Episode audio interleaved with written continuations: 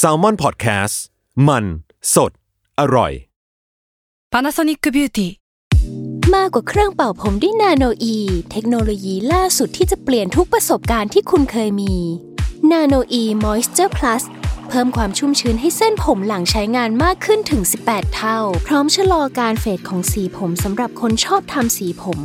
ดูแลความชุ่มชื้นทั้งเส้นผม หนังศีรษะและผิวคุณ Panasonic NA0J มีเทคโนโลยีนาโนอีที่ care only you This episode is brought to you by Shopify. Do you have a point of sale system you can trust, or is it a real POS? You need Shopify for retail. From accepting payments to managing inventory, Shopify POS has everything you need to sell in person. Go to shopify.com/system all lowercase to take your retail business to the next level today. That's shopify.com/system. Pro and Constitution กับผม ไอติมพริตวัชรศิลป์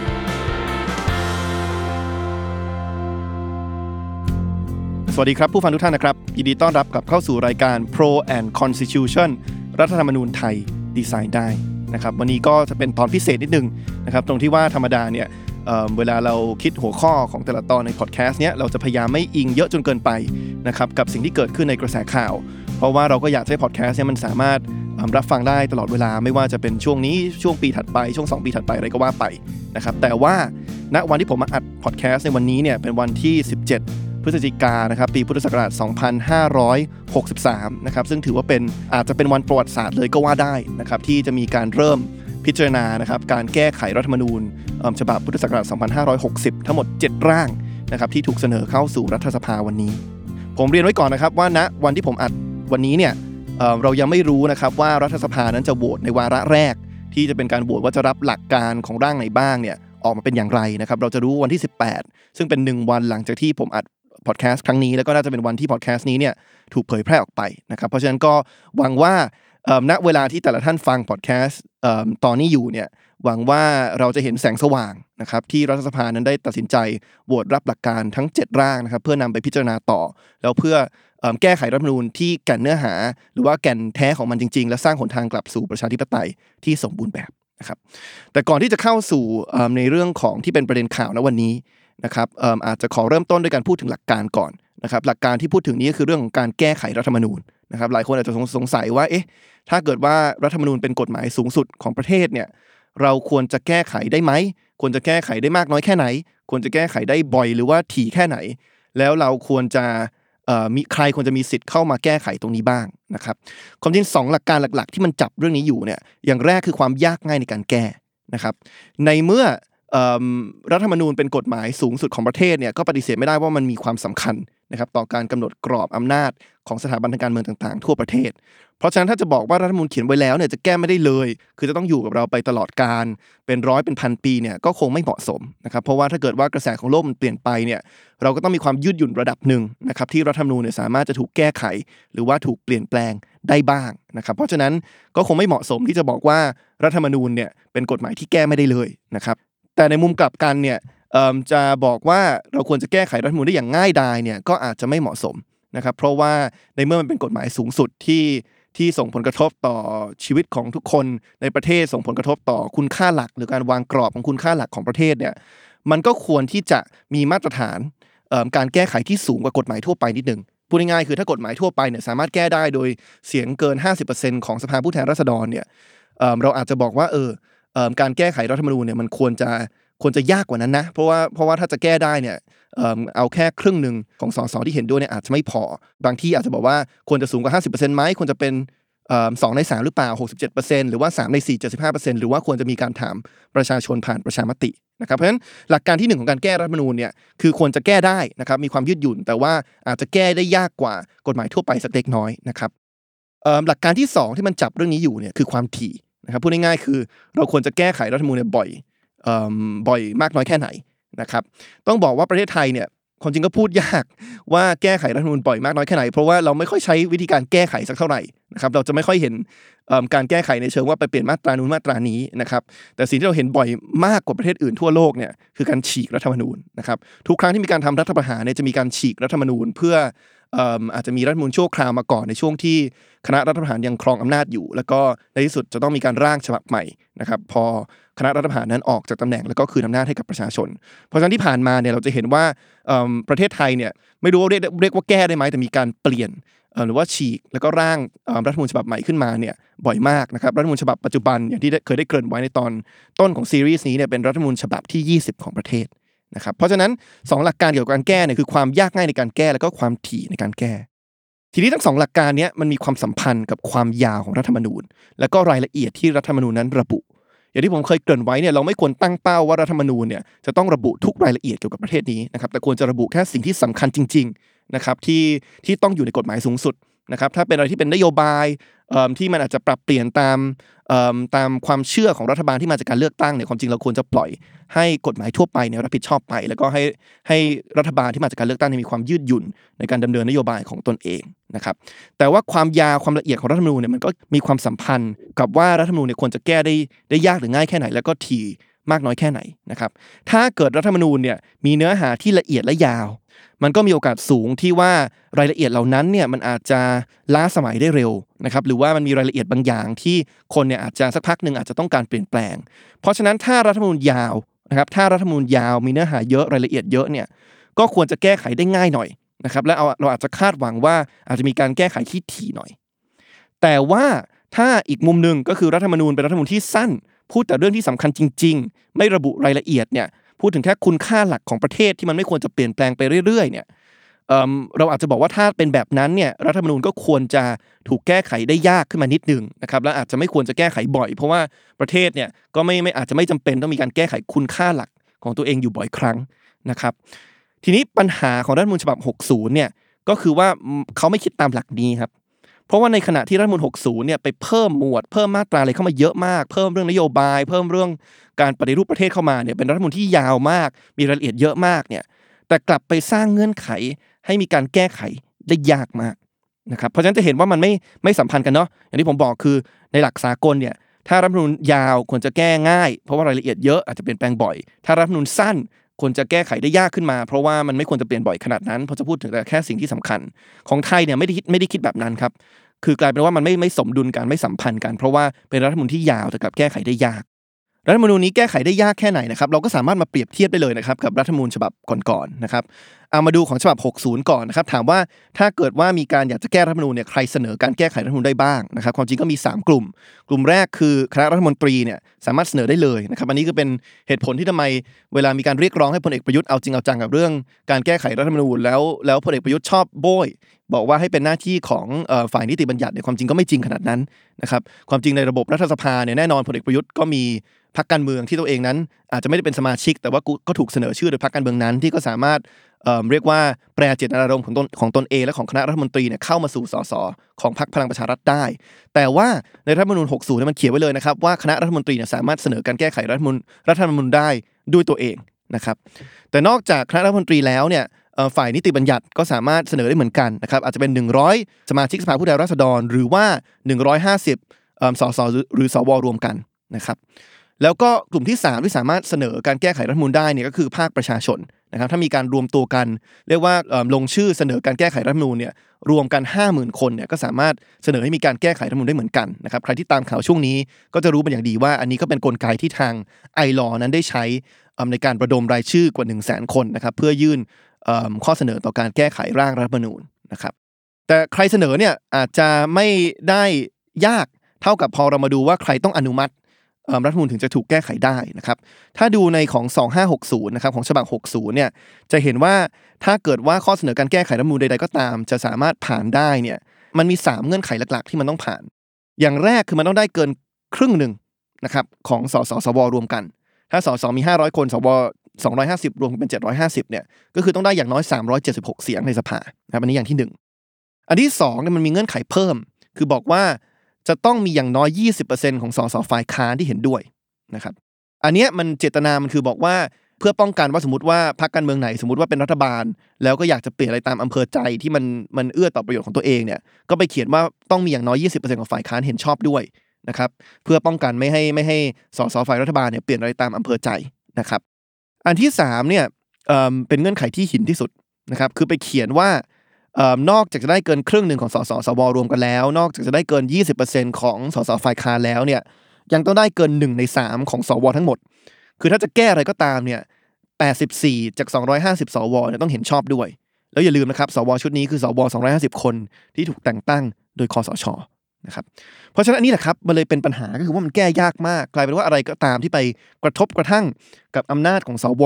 กระทบกระทั่งกับที่มาของสวชุดนี้ หรือว่าอะไรก็ตามที่เกี่ยวข้องกับระบอบคอสชนะครับหรือว่าการสืบทอดอำนาจกลไกการสืบทอดอำนาจที่ถูกถ่ายทอดมาหลังจากคอสช ลงจากอำนาจแล้วในเชิงในเชิงนิตินัยเนี่ยคือยากมาก เพราะว่าถ้าจะทำตรงนั้นได้เนี่ยต้องมีสวอย่างน้อย 84 คนเนี่ยลงชื่อเอ่อเห็นด้วย นะครับเพราะฉะนั้นก็ต้องลุ้นกันนะครับพรุ่งนี้ที่มีการโหวตว่าสวเนี่ยจะโหวตจะโหวตเห็นด้วยกับการแก้ไขรัฐมนูญมากน้อยแค่ไหนนะครับแต่มันมีเงื่อนไขหนึ่งที่เพิ่มอีกนิดนึงนะครับอันนี้เพื่อจะให้เห็นภาพทั้งหมดก็คือว่า ถ้ามันมีการแก้ไขที่ไปแตะบางประเด็นเนี่ยเขาจะเขียนไว้เลยว่าต้องมีการทำประชามตินะครับอย่างเช่น ถ้าไปแตะหมวดหนึ่งคือหมวดทั่วไปไปแตะหมวดสองหมวดพระมหากษัตริย์ ไปแตะหมวดน่าจะหมวด 15นะครับคือหมวดวิธีการแก้ไขรัฐธรรมนูญหรือไปแตะเรื่องของคุณสมบัตินักการเมือง แล้วก็อำนาจศาลและองค์กรอิสระเนี่ย ถามว่าแตะได้ไหมแตะได้แก้ได้ไหมแก้ได้ แต่ว่าถ้าจะถูกอนุมัติเนี่ยต้องมีอีกขั้นหนึ่งก็คือว่าต้องมีการทำประชามติ แล้วก็ดูว่าคนส่วนใหญ่ที่มาลงเสียงประชามติเนี่ยเห็นด้วยหรือไม่เห็นด้วยกับตรงนี้นะครับ ซึ่งอันเนี้ยถามว่ายากไหมเมื่อเปรียบเทียบกับรัฐมนูลต่างประเทศก็ถือว่ายากมากนะครับอย่างรัฐมนูลต่างประเทศหลายแห่งเนี่ย บางทีก็จะมีการกำหนดว่าโอเค ถ้าอยากให้ยากกว่า 50%ของสสเนี่ยก็อาจจะขึ้นเป็นสัก 60% 2 ใน 3 67%หรือว่า 3 ใน 4 75%นะครับแต่ของไทยเนี่ยโดยเฉพาะฉบับ 60เนี่ยไปเพิ่มเงื่อนไขครับว่าต้องไปได้เสียงของสว แล้วก็ต้องได้เกิน 1 ใน 3 ของสวด้วยนะครับแล้วยังไปเพิ่มอีกนะครับเมื่อเปรียบเทียบกับฉบับอื่นว่าต้องมีประชามติสำหรับบาง ถ้าเกิดว่ามีการแก้ไขที่ไปแตะบางหมวดหรือว่าบางเนื้อหานะครับทีนี้ก่อนจะไปต่อนะครับ ถามว่าข้อเสนอการแก้ไขรัฐธรรมนูญเนี่ยมันขอมันเสนอให้แก้อะไรได้บ้างนะครับความจริงต้องบอกว่าได้หมดนะรัฐมนูญ60เนี่ยไม่ได้จำกัดเลยนะครับว่าจะแก้มาตราหรือว่าหมวดไหนได้นะครับ เพียงแต่ว่าต้องไม่ขัดกับ 2 หลักการที่ระบุไว้ในมาตรา 255 1 คือการแก้ไขเนี่ยต้องไม่เป็นการเปลี่ยนแปลงรูปแบบการปกครองจากระบอบประชาธิปไตยอันมีพระมหากษัตริย์ทรงเป็นประมุขนะครับ แล้วก็เงื่อนไขที่2เนี่ยคือเอ่อระบุไว้ในมาตรา 255 เหมือนกัน ก็คือว่าต้องไม่เปลี่ยนแปลงรูปแบบรัฐ จากการเป็นรัฐเดี่ยวนะครับ เพราะฉะนั้นอันนี้เป็น 2 เงื่อนไขที่ถูกระบุไว้ในรัฐธรรมนูญนะครับว่าจะแก้อะไรได้เนี่ยต้องไม่ขัดกับ 2 เงื่อนไขนี้ ทีนี้เอาล่ะ เรามาดูกันครับว่า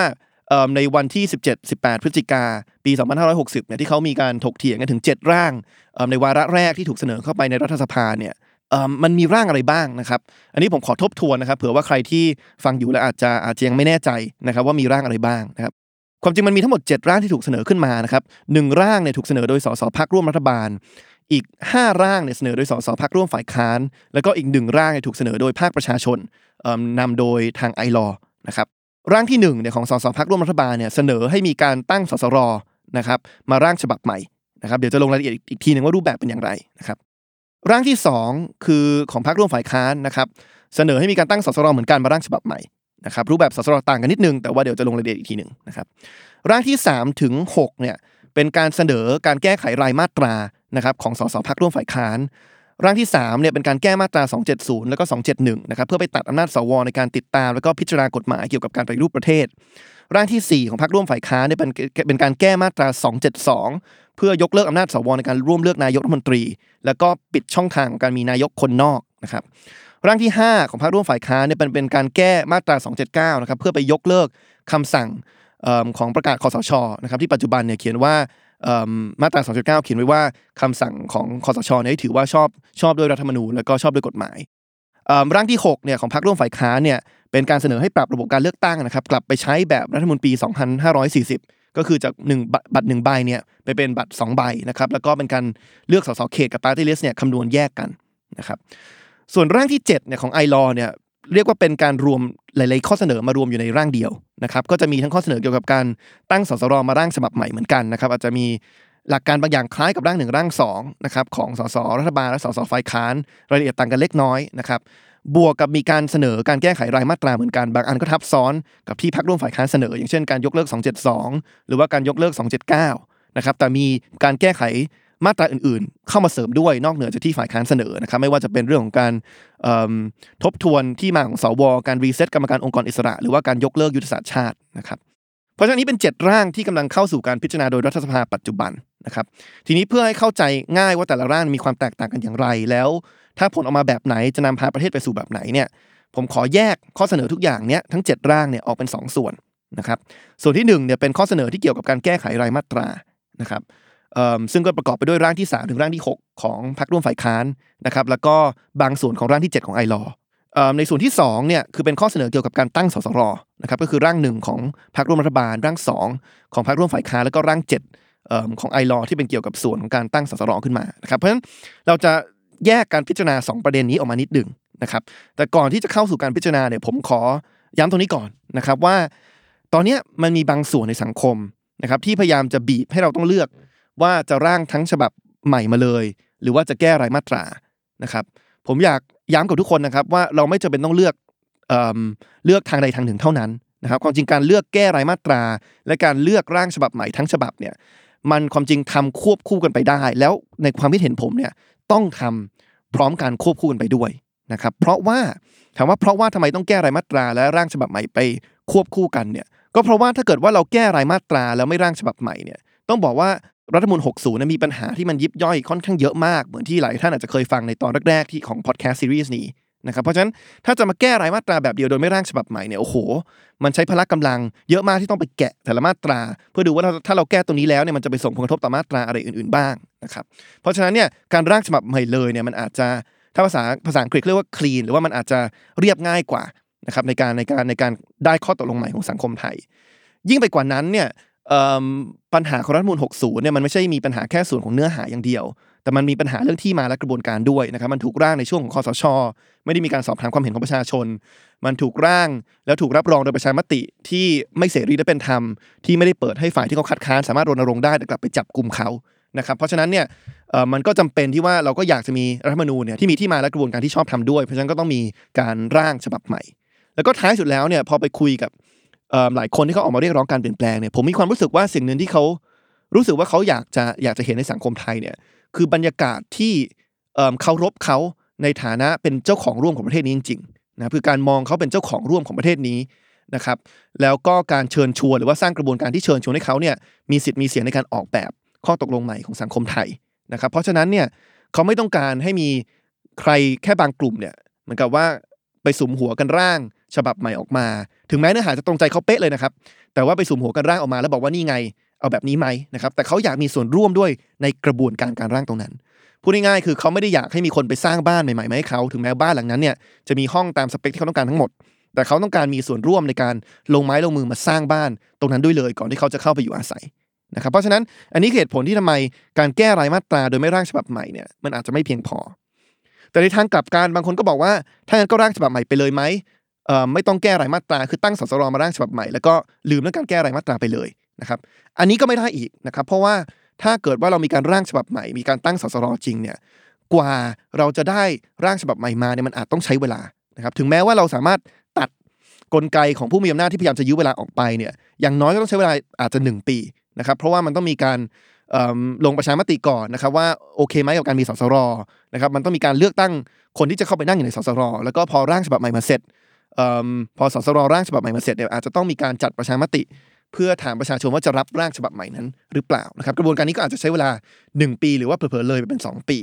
ทีนี้ถ้าเราไม่แก้รายมาตราไปเลยตั้งแต่วันนี้เนี่ยมันกลายเป็นว่าในช่วง 1-2 ปีนั้นเนี่ยเรายังจะมีความวิปริตทางการเมืองอยู่นะครับไม่ว่าจะเป็นถ้ามีการยุบสภาสวก็ยังสามารถมาเลือกนายกได้อยู่นะครับ ถ้ามีการต้องสรรหากรรมการองค์กรอิสระ สวก็ยังมีอำนาจชี้ขาดว่าใครจะเข้ามานั่งในตำแหน่งองค์กรอิสระอยู่ นะครับเพราะฉะนั้นเนี่ยไอ้ความวิวิปริตตรงนี้มันก็จะไม่หายไป แล้วในช่วง1นถึงสปีนี้มันก็อาจจะถูกหยิบยกขึ้นมาเป็นชนวนแห่งความขัดแย้ง แล้วก็ทำให้เรายังอยู่ในวิกฤตนี้ต่อไปเรื่อยๆนะครับเพราะฉะนั้นเนี่ยมันเลยจำเป็นครับว่าเราต้องทั้งแก้ไขรายมาตรา แล้วก็เริ่มกระบวนการร่างฉบับใหม่เนี่ยไปพร้อมกันทันทีตั้งแต่วันนี้นะครับโอเคละนะครับทีนี้พอพูดแบบนี้แล้วว่าไม่จำเป็นต้องเลือกทางใดทางหนึ่งเนี่ยเรามาดูกันครับว่าข้อเสนอ 7 ร่างเนี่ย ในส่วนของข้อเสนอเกี่ยวกับการแก้ไขรายมาตรา กับในส่วนข้อเสนอการตั้งสสรมาร่างฉบับใหม่เนี่ยมันมีความแตกต่างกันอย่างไรนะครับ ระหว่างข้อเสนอของพรรคร่วมรัฐบาลพรรคร่วมฝ่ายค้านแล้วก็ของภาคประชาชน ถ้าเราไปดูในส่วนแรกก่อนนะครับในส่วนการแก้ไขรายมาตราเนี่ยอย่างแรกต้องบอกว่าสสพรรคร่วมรัฐบาลเนี่ยไม่เสนออะไรเลยนะครับไม่มีการเสนอการแก้ไขรายมารายมาตราจากสสพรรคร่วมรัฐบาลเลยนะครับสักมาตราเดียวนะครับ อันนี้เป็นปัญหามากนะครับ ผมเรียกว่าเป็นปรากฏการณ์ที่สสพักร่วมรัฐบาลพยายามจะลักไก่ปรากฏการณ์ที่หนึ่งคือการพยายามจะบอกว่านี่ไงเราเสนอให้ไปร่างฉบับใหม่แล้ว เพราะฉะนั้นคุณไม่ต้องมาแก้ไขรายมาตราแล้ว มีปัญหาอะไรก็ไปคุยในสสรนะครับซึ่งมันเป็นเกมการยื้อเวลาระดับหนึ่งทำให้ความวิปริตทางการเมืองยยังคงมีอยู่นะครับ ความจริงเราเห็นนะครับ เราเห็นสสพักร่วมรัฐบาลของบางพักนะครับ ไม่ว่าจะประชาธิปัตย์ภูมิใจไทยเนี่ย มีบางคนครับ ตอนแรกเนี่ยไปร่วมลงชื่อกับพักก้าวไกล เพื่อยกเลิกมาตรา 272 นะครับที่ให้อำนาจสวเลือกนายกเนี่ยแต่ในที่สุดก็ถอนชื่อออกมากันหมดนะครับอันนี้ก็เป็นเรื่องที่น่าผิดหวังมากนะครับเพราะว่าความจริงเรื่องการขอให้ยกเลิกมาตรา 272 เนี่ยให้สวไม่มีอำนาจเลือกนายกเนี่ยมันเป็นอะไรที่เป็นข้อเสนอที่ขั้นพื้นฐานที่สุดแล้วอะคือถ้าเราอยากจะอยู่ในประเทศที่เป็นประชาธิปไตยเนี่ยหลักการที่ที่เราน่าจะเห็นพ้องต้องกันได้ง่ายที่สุดเนี่ยคือทุกคนมีหนึ่งสิทธิ์หนึ่งเสียงเท่าเทียมกันในการกำหนดทิศทางของประเทศนะครับเพราะฉะนั้นการที่คุณไม่แม้กระทั่งเห็นด้วยกับการยกเลิก 272 ตรงนี้เนี่ย คือคุณกำลังบอกว่าคุณยอมรับได้กับระบบที่ให้อำนาจกรรมการสรรหาสวหนึ่งในสิบคนเนี่ยมีอำนาจมากกว่าประชาชนหนึ่งคนเนี่ยสองล้านเท่านะครับถ้าใครสนใจเรื่องนี้ว่าผมได้ตัวเลขนี้ยังไง ก็กลับไปฟังตอนที่ 4 ได้นะครับ ที่ผมพูดถึงเรื่องของวุฒิสภานะครับเพราะฉะนั้นเนี่ยสสพักร่วมรัฐบาลเนี่ยไม่มีการเสนอการแก้ไขรายมาตราใดๆเลยนะครับทีนี้พอมาที่สสพักร่วมฝ่ายค้านเนี่ยก็มีข้อเสนอทั้งหมด 4 ข้อเสนออย่างที่อย่างที่ได้ได้ได้ได้เกริ่นไว้นะครับคือร่าง 3 ถึงร่าง 6 ก็จะมีการตัดอำนาจสวสองส่วนเนาะอำนาจสวในการร่วมเลือกนายก แล้วก็อำนาจสวในการติดตามพิจารณากฎหมายเกี่ยวกับการปฏิรูปประเทศนะครับไอ้เรื่องของการติดตามพิจารณากฎหมายเกี่ยวกับการปฏิรูปประเทศเนี่ยมันหมายความว่า ถ้าเรามีการร่างหรือว่าเสนอกฎหมายอะไรก็ตามที่มันเข้าข่ายเข้าข่ายเกี่ยวกับการปฏิรูปประเทศเนี่ยคือจะไม่ใช่แค่ว่าให้สสห้าร้อยคนมาโหวตนะครับแต่ว่าจะต้องเอา 250 สวมาร่วมโหวตด้วยนะครับซึ่งอันเนี้ยแหมมันก็ก็ขึ้นอยู่กับการตีความมากเลย แล้วก็เป็นเป็นเป็นปัญหาอย่างหนึงที่เราเห็นในการเมืองไทยบ่อยๆ คือพอเขียนไว้แบบคุมเครือแบบเนี้ยถามว่าถ้าเขาอยากจะตีความให้กฎหมายทุกฉบับเนี่ยมันเข้าข่ายการปฏิรูปประเทศเนี่ยความจริงเขาก็ทำได้นะครับเพราะฉะนั้นเนี่ยเอ่ออันนี้ก็เป็นอำนาจที่อันตรายเหมือนกันเพราะมันกลายเป็นว่าเราอาจจะมีกฎหมายบางอย่างเนี่ยที่ถูกโหวตโดยคนที่ไม่ได้มาจากการเลือกตั้งทั้งหมดแต่มีสว250 คนมาร่วมโหวตด้วยนะครับเพราะฉะนั้นข้อเสนอของพรรคร่วมฝ่ายค้านเนี่ยก็จะมีเรื่องของการการตัดอำนาจสวนะครับอีกอันหนึงที่มีคือการเรื่องของการยกเลิกคำสั่งประกาศคอสช นะครับก็คือพูดง่ายๆคือเป็นมาตรา 279 ที่คอสชเขียนไว้ในท้ายของรัฐมนูญ60 นะครับเพื่อพูดง่ายๆคือนิรโทษกรรมตัวเอง เพื่อบอกว่าคำประกาศของตัวเองที่ผ่านมาการกระทำของตัวเองที่ผ่านมาในช่วงที่ยึดอำนาจเนี่ยในช่วงที่บริหารประเทศภายใต้ คณะรัฐประหารเนี่ยให้ถือว่ามีความชอบธรรมด้วยกฎหมายและมีความชอบธรรมด้วยรัฐธรรมนูญนะครับก็เลยใครก็ตามที่อาจจะโดนกระทำผิดหรือว่าโดนบทลงโทษจากตอนช่วงนั้นเนี่ยก็จะยังคงโดนลงโทษอยู่นะครับ แล้วก็ข้อเสนอสุดท้ายนะครับของออพรรคร่วมฝ่ายค้านนั่นคือการกลับไปใช้ระบบเลือกตั้งเหมือน 2540 ซึ่งอันนี้ข้อดีข้อเสียเป็นอย่างไร ก็อาจจะย้อนกลับไปฟังอิ่ม EP ก่อนหน้านี้ได้เกี่ยวกับเรื่องของระบบเลือกตั้ง แต่ของภาคประชาชนเนี่ยเขาไปไกลกว่านั้นนิดนึงนะครับคือนอกจากความจริงทุกอันที่พรรคร่วมฝ่ายค้านเสนอเนี่ยก็อยู่ในร่างของไอรอเหมือนกัน ยกเว้นเรื่องของระบบเลือกตั้งนะครับแต่เขาไปไกลกว่าในบางมิตินะครับมิติแรกเนี่ยคือเขามีส่วนของการไปยกเลิกยุทธศาสตร์ชาติ 20 ปี แล้วก็หมวด 16 เกี่ยวกับแผนปฏิรูปประเทศ นะครับความจริงเราไม่เคยได้คุยเยอะเท่าไหร่นะครับเกี่ยวกับปัญหาของยุทธศาสตร์ชาติ 20 ปีนะครับแต่พูดง่ายๆคือมันเป็นการพยายามของคอสช ที่จะเขียนแผนแม่บทว่าประเทศเราเนี่ยใน 20 ปีข้างหน้าเนี่ยควรจะพัฒนาไปในทิศทางไหนนะครับซึ่งใครที่ฟังอยู่แล้วแอบงงๆว่าเอ๊ะเราจะคาดการณ์ได้ไงว่าอีก 20 ปีเราควรจะเป็นอย่างไรในเมื่อในเมื่อเทคโนโลยีหรือว่าการเปลี่ยนแปลงทางเศรษฐกิจสังคมมันเกิดขึ้นอยู่เรื่อยๆเนี่ยใครที่แอบสงสัยแบบนี้อยู่ไม่ต้องสงสัยนะครับ ผมก็สงสัยเหมือนกันครับทั้งประเทศก็สงสัยกันอยู่เหมือนกันนะครับ เพราะว่าถ้าพูดง่ายๆคือถ้าสมมติว่าเรานั่ง time machine เนอะเครื่องย้อนเวลากลับไป 20 ปีที่แล้วนะครับตอนปี 2000นะครับแล้วไปเอาคนในปี 2000เนี่ยมาเขียนนโยบายเอิ่มให้กับเราในวันนี้เนี่ยโดยที่เขาไม่รู้ว่าระหว่างปี 2000ถึง2020 เกิดอะไรขึ้นเนี่ยผมว่าประเทศก็คงก็คงก็คงเป๋เหมือนกันนะครับเอิ่มเพราะฉะนั้นเนี่ยเอิ่มมันก็เป็นหลักการที่แปลกแต่ต้นอยู่แล้วนะครับว่าทำไมถึงต้องมียุทธศาสตร์ชาติ 20 ปีมา แล้วพอมันมียุทธศาสตร์ชาติ 20 ปีเนี่ยบางคนก็จะบอกว่าโอ้เขาเขียนไว้กว้าง เพราะฉะนั้นมันวางกรอบกว้างๆได้ แต่ถ้ามันเขียนไว้กว้างเนี่ยก็ต้องถามว่าเราจะเขียนทำไมนะครับเพราะว่าถ้ามันเขียนไว้กว้างเออมันก็ไม่ได้แบบว่ามาช่วยเป็นแนวทางอะไรให้กับผู้ออกนโยบายเลย แต่มันกลับไปสร้างภาระครับ เพราะว่า รัฐบาลใดก็ตามที่จะมาดำเนินนโยบายต่างๆเนี่ยมีหน้าที่ที่ต้องไปชี้แจงนะครับต่อรัฐสภาทุก 3 เดือน ว่าสิ่งที่ตัวเองทำอยู่เนี่ยเป็นไปตามยุทธศาสตร์ชาตินะครับยิ่งกว่านั้นเนี่ยผมเคยคุยกับพวกผู้บริหารท้องถิ่นต่างๆ ในในทั่วในจังหวัดต่างๆ ทั่วประเทศเนี่ยเขาบอกเขาก็ปวดหัวมากว่าจะทำอะไรเนี่ยมันจะชอบมีเงื่อนไขว่าต้องเขียนว่ามันตรงกับยุทธศาสตร์ชาติตรงไหน เพราะฉะนั้นอันนี้มันก็เลยเป็นความยุ่งยากที่ถูกสร้างขึ้นมานะครับหรือว่าถ้ามองโลกในแง่ร้ายเนี่ยผมจริงหลายคนเขาก็มองว่าหรือว่ายุทธศาสตร์ชาติ 20 ปีเนี่ยมันจะถูกเขียนขึ้นมาเพื่อเป็นเครื่องมือทางการเมือง เพราะมันมีการเขียนนะครับว่าถ้ารัฐบาลไหนเนี่ยไม่ดำเนินตามยุทธศาสตร์ชาติ 20 ปีเนี่ยถือว่าเข้าข่ายผิดและเข้าใจว่าถ้าผมจำไม่ผิดนะมีโทษจำคุกด้วยก็ว่าได้นะครับเพราะฉะนั้นของไอรอเนี่ยมันก็เลยมีข้อเสนอเรื่องการยกเลิกยุทธศาสตร์ชาติ 20 ปีเข้ามานะครับอีกอย่างหนึ่งที่ของไอรอมีเนี่ยคือการกำหนดว่านายกต้องเป็นสสนะครับอันนี้ก็กลับไปเหมือนกับตอนที่ตอนที่5เนาะถ้าผมจำไม่ผิด ที่ที่ได้พูดถึงเรื่องของรูปแบบของว่ารัฐมนตรีหรือว่านายกรัฐมนตรีเนี่ยจำเป็นต้องเป็นสสเนี่ยหรือไม่นะครับซึ่งซึ่งทางไอรอก็มองว่าจำเป็นนะครับเพราะว่าถ้าเราเป็นระบบรัฐสภาเนี่ยเราก็อยากเห็นนายกเนี่ยมาเป็นส่วนหนึ่งของสมาชิกนิติบัญญัติ แล้วก็เข้ามาชี้แจงตอบคาถาม ต่อรัฐสภาอยู่เป็นประจำนะครับอีกข้อเสนอหนึ่งของ iLaw เนี่ยคือการ reset องค์กรอิสระนะครับคืออย่างที่บอกคือองค์กรอิสระปัจจุบันในฉบับ 60เนี่ยคนที่มีอำนาจชี้ขาดว่าใครจะเข้ามาดำรงตำแหน่งนี้ได้เนี่ย คือสว250 คนที่มาจากการแต่งตั้งนะครับเพราะฉะนั้นเนี่ยทาง iLaw เขาเลยเสนอว่าถ้างั้นเรา reset ได้ไหมนะครับแล้วก็สร้างกระบวนการสรรหาขึ้นมาใหม่นะครับที่ที่ไม่ได้อิงกับสว250 คนที่มาจากการแต่งตั้งโดยคสชตรงนี้แล้วนะครับเช่นเดียวกับ reset สวครับข้อเสนอของ iLaw คือ reset สวเหมือนกันคือให้ 250 คนที่ถูกแต่งตั้งโดยคสช ปัจจุบันเนี่ยลาออกนะครับแล้วก็ให้มีการสรรหาใหม่ ผ่านกระบวนการเลือกตั้งเหมือนกับ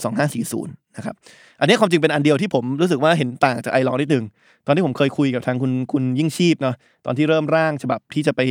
ระดมรายชื่อจากประชาชนเนี่ยผมก็ผมก็ทักไปเหมือนกันว่า เอ๊ถ้าเราเปลี่ยนเป็นเป็นเป็นแบบนี้เนี่ย นั่นหมายความว่าพอสว250 คนลาออกปุ๊บเนี่ยกลายเป็นว่าโอ้โหเราต้องมีการจัดการเลือกตั้ง มันอาจจะใช้เวลานะกว่าจะหาได้อีกอีกอีก 200 คนที่เขาเสนอเนี่ยให้เข้าเข้าเข้ามาเป็นสวเนี่ย ผมเคยเสนอว่าเนี่ถ้าถ้าเป็นอย่างนี้เป็นสภาเดี่ยวไปเลยดีกว่าไหมก็คือไม่ต้องมีสวในช่วงนี้นะครับ แล้วก็พอเข้าสู่สสรปุ๊บเนี่ยก็ค่อยไปคุยกันว่าในระยะยาวเนี่ยในฉบับใหม่เนี่ยเราจะให้มีสวหรือไม่มีสวอย่างไร แต่ว่าในช่วงเปลี่ยนผ่านเนี่ยเผื่อไม่มีสวไปเลย อาจจะเรียบง่ายกว่านะครับ แล้วก็ข้อเสนอสุดท้ายครับของไอรอเนี่ยคือการการไปกำหนดนะครับว่าผู้บริหารท้องถิ่นทุกประเภทเนี่ยโดยเฉพาะรวมถึงในกรณีขององค์กรปกครองส่วนท้องถิ่นรูปแบบพิเศษเนี่ย จะต้องมาจากการเลือกตั้งนะครับเพราะว่าปัจจุบันในมาตรา 252 ไปเขียนว่า ในกรณีขององค์กรปกครองส่วนท้องถิ่น รูปแบบพิเศษเนี่ยจะมาในวิธีอื่นใดก็ได้ ไม่จำเป็นต้องมาจากการเลือกตั้ง เพราะฉะนั้นอันนี้ก็เป็นข้อเสนอที่ถูกโยนเข้ามานะครับในรัฐสภาว่าจะมีการรับไว้พิจารณาแล้วก็แก้ไขหรือไม่นะครับรายมาตรา ซึ่งสิ่งเหล่านี้แหละครับอะไรก็ตามที่ไม่กระทบต่อหมวดหนึ่งหมวดสองอะไรก็ตามที่ไม่กระทบต่อคุณสมบัตินักการเมืองเหรืออำนาจศาลและองค์กรอิสระเนี่ยก็ไม่ต้องทำประชามตินะครับคือถ้าผ่านก็ไม่ต้องทำประชามติ ถือว่า บังคับใช้ได้เลย แต่ว่าถ้ามีอะไรที่ไปแตะเกี่ยวกับองค์กรอิสระเหมือนกับข้อเสนอของไอรอนเนี่ยก็คือจะต้องมีการทำประชามติเพื่อถามประชาชนก่อนนะครับเพราะจุดยืนของผมตรงนี้ชัดนะครับว่า ถ้าเราเอาแบบสสพักร่วมรัฐบาลที่ไม่มีการพูดถึงการแก้ไขรายมาตราเลยเนี่ยอันนี้เป็นการลักไก่นะครับและการลักไก่ที่เลวร้ายที่สุดเนี่ยผมมองว่าคือการที่ไม่ไม่แตะเรื่องของมาตรา 272นะครับและยังปล่อยให้สวมีอำนาจเลือกนายกรัฐมนตรีอยู่นะครับเพราะฉะนั้นขั้นต่ำที่สุดจริงๆเนี่ยที่จะพอรับได้นะครับก็คือการ ยกเลิก 272 ตรงนี้นะครับ แต่ว่าถ้าเป็นจริงแล้วเนี่ยข้อเสนอของไอรอผมว่าก็มีเหตุและผลนะครับ เพราะมันก็เป็นการรื้อถอนสิ่งต่างๆ นานาที่มันเป็นความวิปริตทางการเมืองที่มัน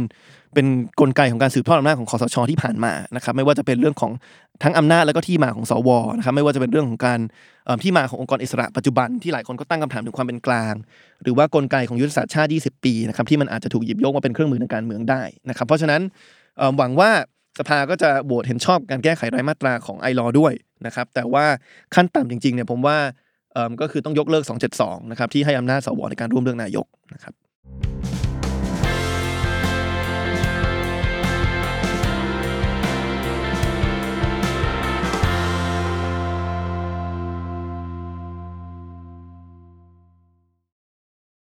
This episode is brought to you by Shopify. Do you have a point of sale system you can trust, or is it a real POS? You need Shopify for retail. From accepting payments to managing inventory, Shopify POS has everything you need to sell in person. Go to shopify.com/system all lowercase to take your retail business to the next level today. That's shopify.com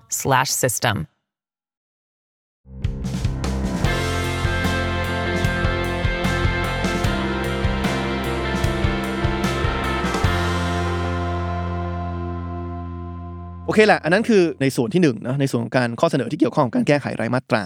นะครับทีนี้เรามาดูอีกส่วนหนึ่งบ้างนะครับคือส่วนของการข้อเสนอเกี่ยวกับการร่างฉบับใหม่ ซึ่งก็มี 3 ร่างเนาะคือร่างที่ 1 ของสสพักร่วมรัฐบาล ร่างที่ 2 ของสสพักร่วมฝ่ายค้าน แล้วก็ร่างที่ 7 ของไอรอที่มีการพูดถึงการตั้งสสรนะครับทีนี้ถามว่ามันแตกต่างกันอย่างไรบ้างเนี่ยความจริงมันมี 3 มิติที่แตกต่างกันออกไปนะครับระหว่างระหว่าง 3 ร่างนี้ มิติที่1เนี่ยคือเป็นมิติที่เกี่ยวกับว่าสมาชิกของสสรเนี่ย จะมาจากการเลือกตั้งทั้งหมด หรือว่าจะมีส่วนผสมที่มาจากการแต่งตั้งนะครับ อันนี้ทางรัฐบาลเนี่ยแตกต่างจากของฝ่ายค้านแล้วก็ไอรอคือข้อเสนอของพรรคร่วมรัฐบาลเนี่ยบอกว่า 200 คนเนี่ยให้ 150 คนมาจากการเลือกตั้ง และอีก 50 คนมาจากการแต่งตั้ง ในขณะที่ของทางพรรคร่วมฝ่ายค้านแล้วก็ของไอรอเนี่ยคือ 200 คนมาจากการแต่งตั้งทั้งหมด อันนี้จุดยืนของผมชัดนะครับว่าผมเห็นด้วยกับทางพรรคร่วมฝ่ายค้านแล้วก็ทางไอรอนะครับที่บอกว่าสสรเนี่ยต้องมาจากการเลือกตั้งทั้งหมด ถามว่าเพราะอะไรนะครับเหตุผลแรกนะครับคือสสรเนี่ยความจริงมันไม่ได้เป็นอะไรที่แตกต่างไปจากเอ่อเรียกว่าฝ่ายนิติบัญญัติสักเท่าไหร่นะครับคือเราบอกว่าฝ่ายนิติบัญญัติหรือว่าสภาผู้แทนราษฎรเนี่ยมีหน้าที่ในการมาเสนอแล้วก็โหวตเเกี่ยวกับกฎหมายทั่วไปในประเทศเนี่ยสสรก็คือเหมือนกับเป็นเลเวลถัดไปของสภาผู้แทนราษฎรนั่นเองก็คือว่าเเป็นสภาที่มาโหวตกฎหมายสูงสุดของประเทศนะครับก็คือก็คือรัฐธรรมนูญ นะครับเพราะฉะนั้นเราควรจะใช้หลักการเดียวกันครับถ้าเราบอกว่าสสที่เข้ามาโหวตเกี่ยวกับกฎหมายทั่วไปของประเทศเนี่ยต้องมาจากการเลือกตั้งทั้งหมดเหมือนที่เป็นอยู่เนี่ยเพราะฉะนั้นสสรที่มาโหวตกฎหมายสูงสุดของประเทศเนี่ยก็จำเป็นเช่นเดียวกันนะครับที่จะต้องมาจากการเลือกตั้งทั้งหมดเหมือนกันนะครับเพราะฉะนั้นเนี่ยถ้าใช้หลักการนี้หลักการเดียวเนี่ยก็เห็นแล้วว่าสสรเนี่ยต้องมาจากการเลือกตั้งร้อยเปอร์เซ็นต์แต่ถ้าเราไปดูรายละเอียดของสสรของพรรคร่วมรัฐบาลเนี่ยเราจะเห็นความเลวร้ายที่น่ากลัวขึ้นไปอีกนะครับก็คือว่าไอ้ห้าสิบคนที่มาจากการแต่งตั้งเนี่ย มันดูมีกลิ่นอายของการพยายามจะล็อกสเปค และพยายามจะคัดเลือกคนที่รัฐบาล หรือว่าคอสชเก่าเนี่ยยังสามารถควบคุมได้นะครับ คือใน 50 คนที่มาจากการแต่งตั้งเนี่ยเขาแบ่งออกเป็น 3 ส่วน ส่วนแรกเนี่ยเป็น 20 คนที่มาจากเรียกว่าเป็นตัวแทนของรัฐสภานะครับ ผมใช้คำว่ารัฐสภานะไม่ได้ใช้คำว่าสภาผู้แทนราษฎร เพราะว่าเอ่อ20คนที่มาจากรัฐสภาเนี่ยก็หมายความว่าจะมีส่วนหนึ่งที่เป็นโคต้าของสว ซึ่งสวอ250คนก็ถูกแต่งตั้งโดยคอสช นั่นหมายความว่าจาก 20 คนเนี่ยก็ปาไปแล้ว 7 คนที่เป็นตัวแทนของสวปาไปอีก 7 คนที่เป็นตัวแทนของสสพักร่วม แล้วก็อีก 6 คนที่เป็นตัวแทนของสสพักร่วมฝ่ายค้านนะครับเพราะฉะนั้นเนี่ยกลายเป็นว่าพอเราดูเอาสวตัวแทนของสว7คนกับตัวแทนของสสพักร่วมรัฐบาล 7 คนมารวมกันเนี่ยเรียกว่ารัฐบาลก็คุมไปได้แล้ว14 จาก 20นะครับในส่วนที่ 2 ของ 50 คนนี้คือ 20 คนที่มาจากการประชุมร่วมของอธิการบดี นะครับอันนี้ผมไม่ก้าวล่วงกันละกันว่าว่าอธิการบดีแต่ละคนเนี่ยจะเลือกคนที่มีทัศนคติทางการเมืองแบบไหนเข้ามานะครับแต่อีก 10 คนสุดท้ายนะครับที่ทำให้เติมเต็มเป็น 50 คนที่มาจากการแต่งตั้งเนี่ยแม่เขียนไว้เนี่ยมันดูดูเหมือนใจกว้างมากเลย เขียนว่าให้เป็นตัวแทนของนิสิตนักศึกษานะครับแต่พอไปดูรายละเอียดจริง ๆ แล้วเนี่ยเราจะเห็นนะครับว่าเขาเขียนไว้ว่าให้กกตเนี่ยกกตนะองค์กรอิสระที่หลายคนก็ตั้งความความตั้งคำถามเกี่ยวกับความเป็นกลางอยู่เนี่ยให้มาคัดเลือก หรือว่าให้มาคิดวิธีการคัดเลือก นิสิตนักศึกษา 10 คนนี้นะครับเพราะฉะนั้นจะเห็นว่านี่แหละครับพอเราไปดูในรายละเอียดเนี่ยเราจะเห็นว่ามันยังมีความพยายามของรัฐบาลที่จะล็อกสเปคสสรอยู่นะครับผ่าน 50 คนที่มาจากการแต่งตั้งตรงนี้ ทีนี้ฝ่ายบางคนเนี่ยเขาจะชอบแย้งกลับมาว่า แต่ก็ต้องมีการแต่งตั้งคนนะ เพราะว่าเราก็ต้องมีคนที่มีความเชี่ยวชาญในด้านกฎหมาย เรื่องรัฐธรรมนูญเป็นเรื่องที่ต้องการความรู้เฉพาะทางนะครับผมไม่ปฏิเสธนะว่าการมีผู้เชี่ยวชาญเนี่ยเป็นสิ่งที่อาจจะช่วยกระบวนการการร่างรัฐธรรมนูญได้นะครับอาจจะจำเป็น แต่ ความจริงเราใช้หลักเดียวกับสภาผู้แทนราษฎรได้นะครับก็คือว่าถ้าต้องการผู้เชี่ยวชาญเนี่ยก็ให้สสรเนี่ยตั้งกรรมธิการขึ้นมา เหมือนกับที่สสในสภาเนี่ยก็ตั้งกรรมธิการขึ้นมาเพื่อมาศึกษาประเด็นต่างๆ แล้วก็เชิญชวนนักวิชาการผู้เชี่ยวชาญเนี่ยแหละครับมานั่งเป็นคณะกรรมการที่ถูกที่ถูกตั้งโดยสสรขึ้นมา นะครับเพราะฉะนั้นการที่เราปล่อยให้มีการเลือกตั้งสสรร้อยเปอร์เซ็นต์เนี่ยไม่ได้หมายความว่าเราปิดกั้น ไม่ให้นักวิชาการหรือผู้เชี่ยวชาญมีส่วนร่วมในการร่างรัฐมนูญนะครับเพียงแต่ว่าเราแค่บอกว่าคนที่เป็นตัวแทนของประชาชนเนี่ยมันต้องมาจากเสียงของประชาชน ถ้าต้องการผู้เชี่ยวชาญที่ไม่ได้ลงเข้าสู่สนามเลือกตั้ง ก็ตั้งได้มาเป็นมาเป็นที่ปรึกษาหรือว่ากรรมธิการในคณะกรรมธิการต่างๆนะครับอันนั้นคือความแตกต่างข้อที่หนึ่งของสามร่างนะครับความแตกต่างข้อที่สองเนี่ยคือความแตกต่างเกี่ยวกับว่าเราจะใช้อะไรเป็นเขตเลือกตั้ง นะครับจะใช้จังหวัดหรือจะใช้ประเทศนะครับความหมายตรงนี้หมายความว่าอย่างไร มันหมายความว่าสมมติเรามีการเลือกตั้งเอิ่มสสรขึ้นมานะครับสมมติเลือกตั้งสสร200คนเนี่ยเราจะไปกำหนดไหมว่าแต่ละจังหวัดเนี่ยมีโคต้ากี่คน เช่นจาก 200 คนเนี่ยกรุงเทพมี 10 คนเชียงใหม่ 5 คนสงขลา3 คนอะไรก็ว่าไปนะครับหรืออันนั้นคือเราเรียกว่าเป็นใช้จังหวัดเป็นเขตเลือกตั้งเนอะก็คือแต่ละจังหวัดเนี่ยจะมีโควต้าของตัวเอง แล้วก็จะมีเซตผู้สมัครของตัวเอง นะครับเช่นสมมติผมเป็นคนกรุงเทพเนี่ยผมก็จะต้องเลือกระหว่างผู้สมัครกรุงเทพไม่ว่ากี่คนก็ตาม ให้เหลือประมาณ ให้ให้เหลือเท่ากับโควต้าที่กรุงเทพได้ ถ้าผมเป็นคนภูเก็ต ผมก็ต้องเลือกจากเซตผู้สมัครที่สมัครในภูเก็ตนะครับแล้วก็ภูเก็ตก็จะมีตัวแทนเข้าไปเท่ากับโควต้าที่รับจัดสรรเข้ามานะครับอันนี้คือการใช้จังหวัดเป็นเขตเลือกตั้ง ในขณะที่การใช้ประเทศเป็นเขตเลือกตั้งเนี่ยหมายความว่าเราไม่ต้องแบ่งจังหวัดครับก็คือว่าทุกคนไม่ว่าจะอยู่จังหวัดไหนเนี่ยโหวตจากเซตผู้สมัครเหมือนกันพูดง่ายๆคือเหมือนกับเป็นปาร์ตี้ลิสต์ ของทั้งประเทศเลยหมายความว่าไม่ว่าผมจะเป็นคนกรุงเทพคนภูเก็ตคนสงขลาคนเชียงใหม่คนแพร่เนี่ยผมก็สามารถเลือกผู้สมัครได้ใครก็ได้เลยที่มาลงสมัครนะครับเพราะว่าเราเลือกกันทั่วประเทศนะครับเเพราะฉะนั้นนี่คือความแตกต่างระหว่างการใช้ เรียกว่าใช้จังหวัดเป็นเขตเลือกตั้งกับการใช้ประเทศเป็นเขตเลือกตั้งอันนี้ก็เป็นความแตกต่างระหว่างสามร่าง เพราะว่าอันเนี้ยสสพักร่วมรัฐบาลและก็สสพักร่วมฝ่ายค้านเนี่ยเสนอรูปแบบสสรที่ใช้การเลือกตั้งแบบจังหวัดเป็นเขตเลือกตั้ง นะครับ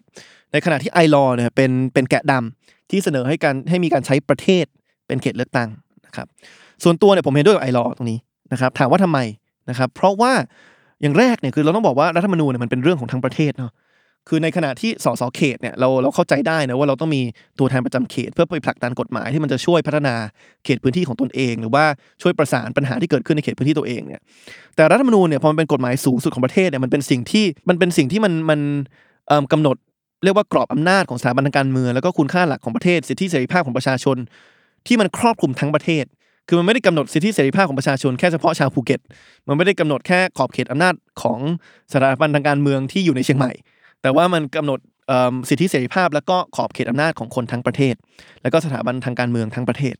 เพราะฉะนั้นเนี่ยพอมันเป็นเรื่องของทั้งประเทศเนี่ยผมรู้สึกว่าเราไม่ควรจะบอกว่ามันต้องมีการจัดโคต้าว่าจังหวัดนี้มีกี่คนจังหวัดนั้นมีกี่คนนะครับพอมันเป็นเรื่องของประเทศเนี่ยก็ไม่ควรไปดูว่าผู้สมัครคนนี้เนี่ยจะต้องลงในจังหวัดไหนนะครับยิ่งไปกว่านั้นเนี่ยมันกลายเป็นว่าถ้าเกิดเราปล่อยให้เป็นการเลือกตั้งจาก โดยใช้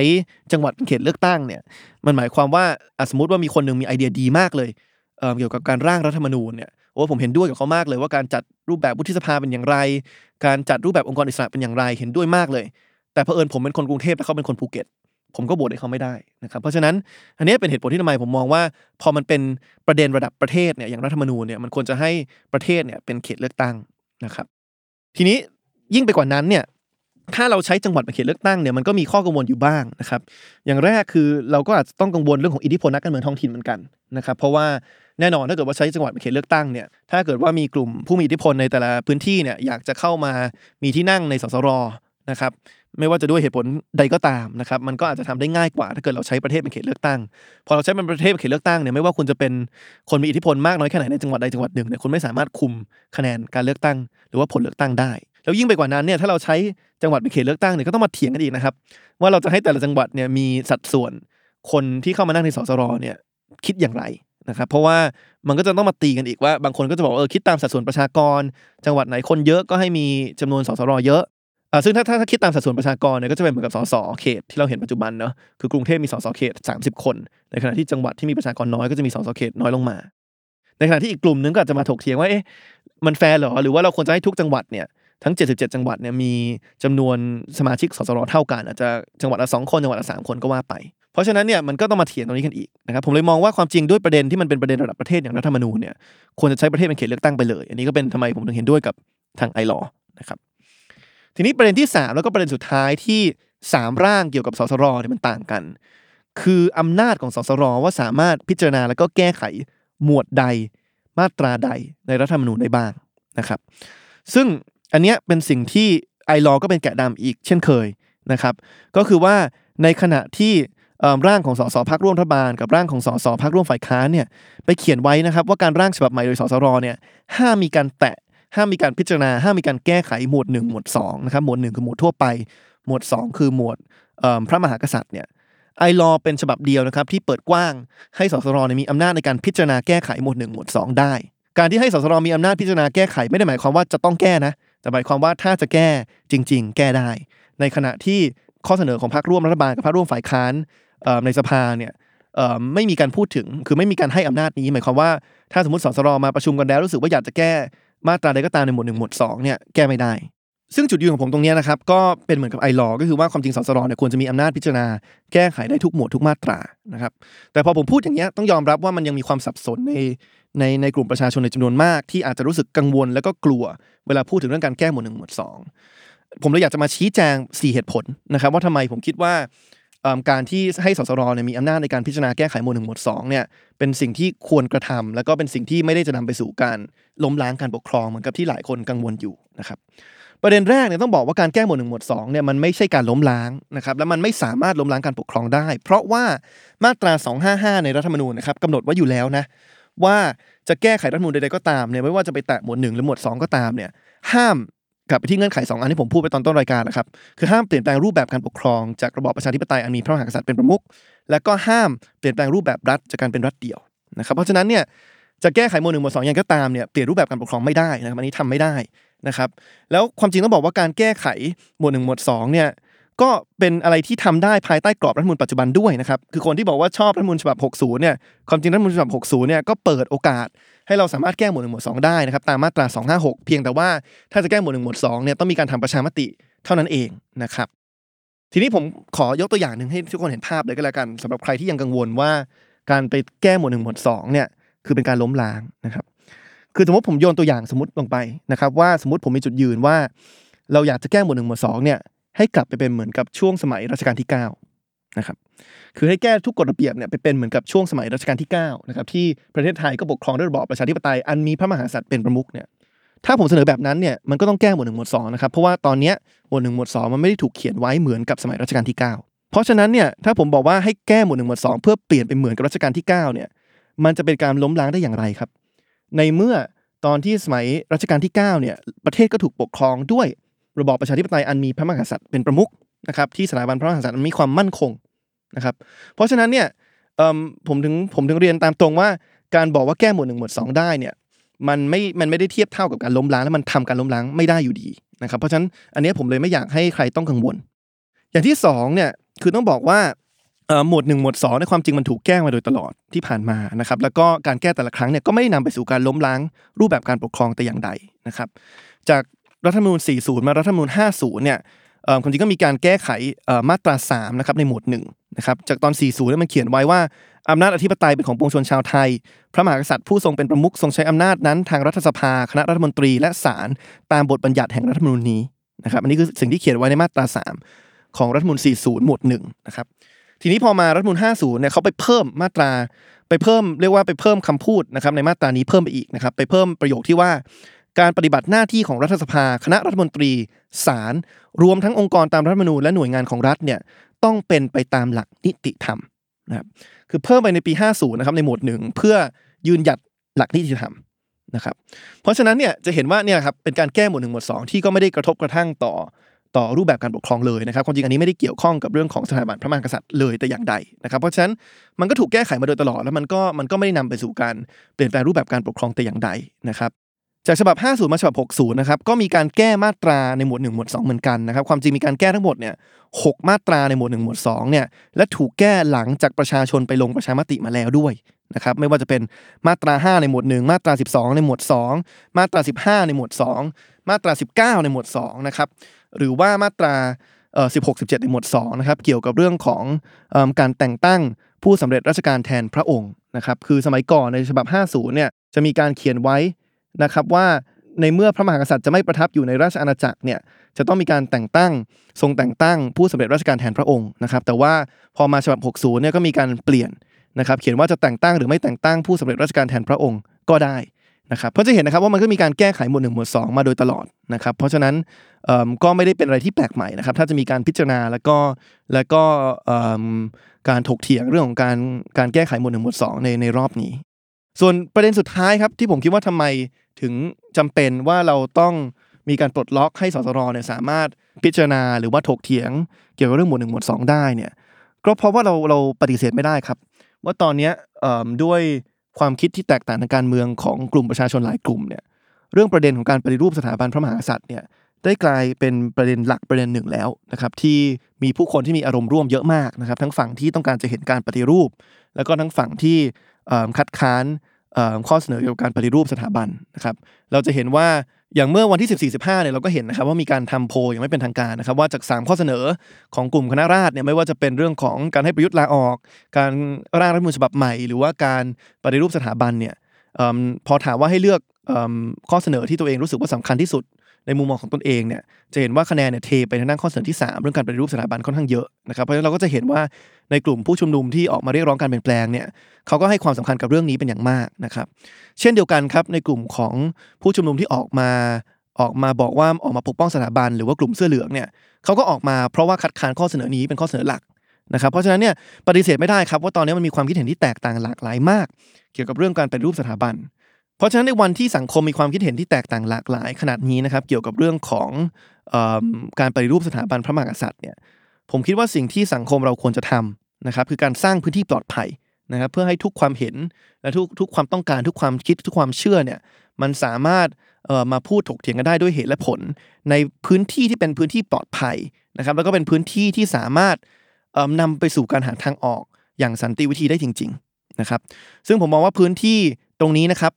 พื้นที่หนึ่งที่เหมาะสมกับตรงนี้เป็นอย่างมากเนี่ยก็คือสสรนั่นเองนะครับเพราะว่า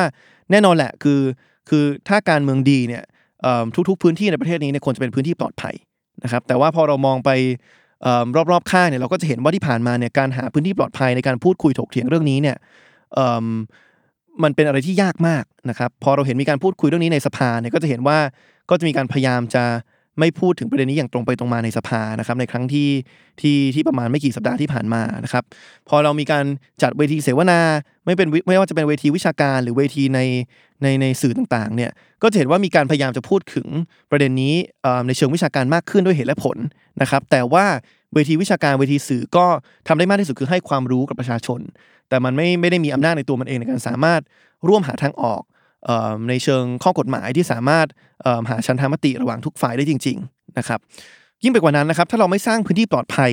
ในรูปแบบของสสรตรงนี้นะครับ ผมก็กังวลว่ามันกลายเป็นว่าประเด็นเรื่องการไปรูปสถาบันเนี่ยทั้งจากกลุ่มที่เห็นด้วยกับกลุ่มที่คัดค้านเนี่ย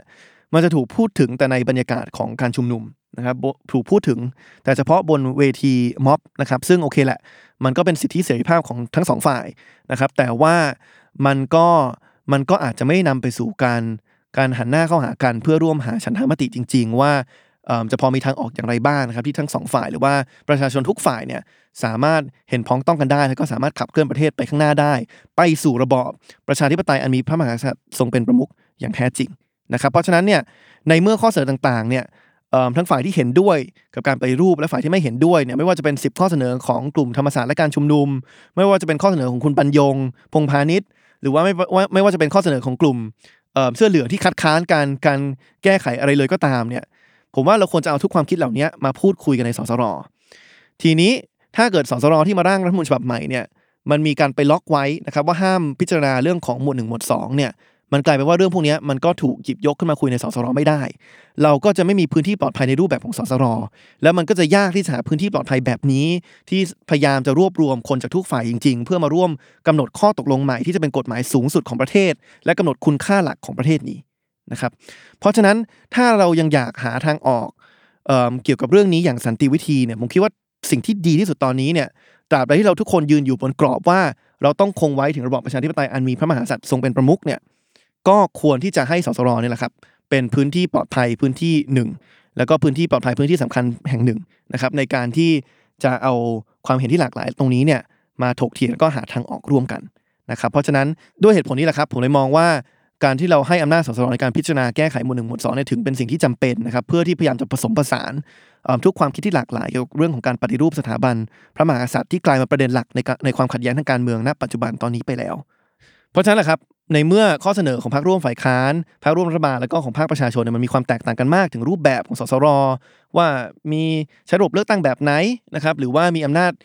พิจารณาแก้ไขหมวดใดได้บ้างเนี่ยก็จำเป็นครับที่รัฐสภาควรจะโหวตรับหลักการทั้งสามร่างเข้าไปก่อน แล้วก็ให้มีตัวแทนของทั้งสามฝ่ายเนี่ยไปถกเถียงกันอีกทีหนึ่งในระดับกรรมธิการว่าเราจะหาทางออกเรื่องนี้อย่างไรนะครับ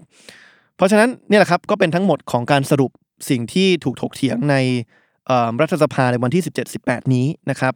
ส่วนตัวแล้วเนี่ยจุดยืนผมก็ชัดนะครับว่าถ้ารัฐสภาอยากจะมีความจริงใจ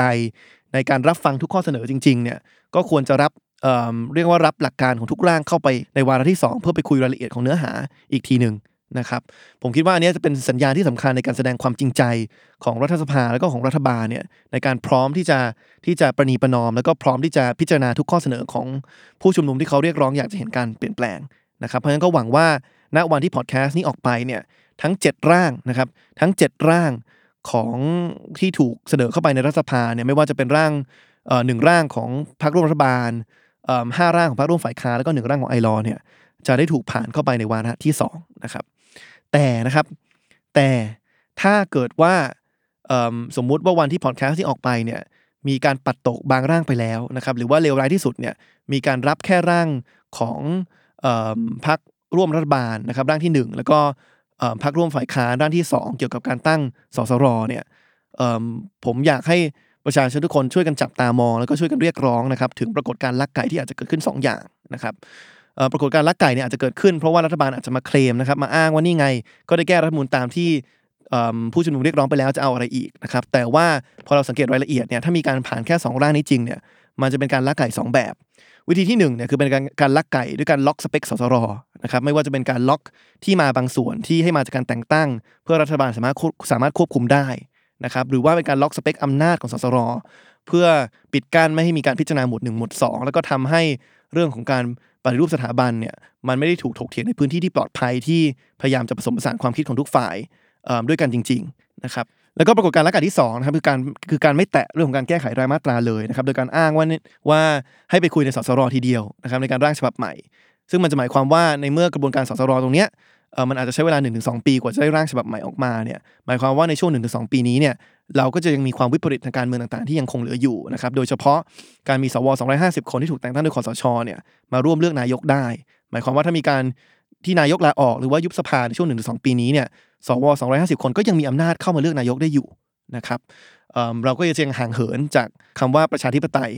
ที่ทุกคนมีหนึ่งสิทธิ์หนึ่งเสียงเท่าเทียมกันอยู่นะครับ เพราะฉะนั้นฝากทุกคนช่วยกันจับตามองครับ